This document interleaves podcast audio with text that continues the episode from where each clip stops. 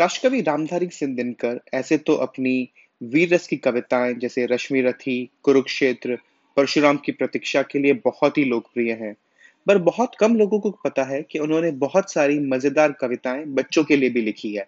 उसमें से एक कविता है चांद का कुर्ता।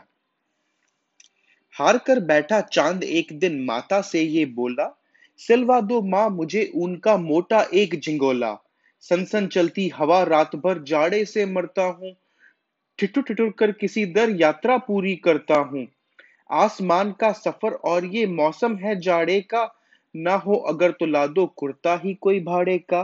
बच्चे की सुन बात कहा माता ने, अरे सलोने कुशल करे भगवान लगे मत तुझको जादू टोने। जाड़े की तो बात ठीक है पर मैं तो डरती हूँ, एक नाप में कभी नहीं तुझको देखा करती हूँ। कभी एक चंग कभी एक उंगुल भर चौड़ा, कभी एक फुट मोटा, बड़ा किसी दिन हो जाता और किसी दिन तू छोटा। घटता बढ़ता रोज किसी दिन ऐसा भी करता है, नहीं किसी की आंखों को दिखलाई तू पड़ता है। अब तू ही ये बता नाप तेरा किस रोज लिवाएं, सीधे एक झिंगोला जो हर रोज बदन में आए।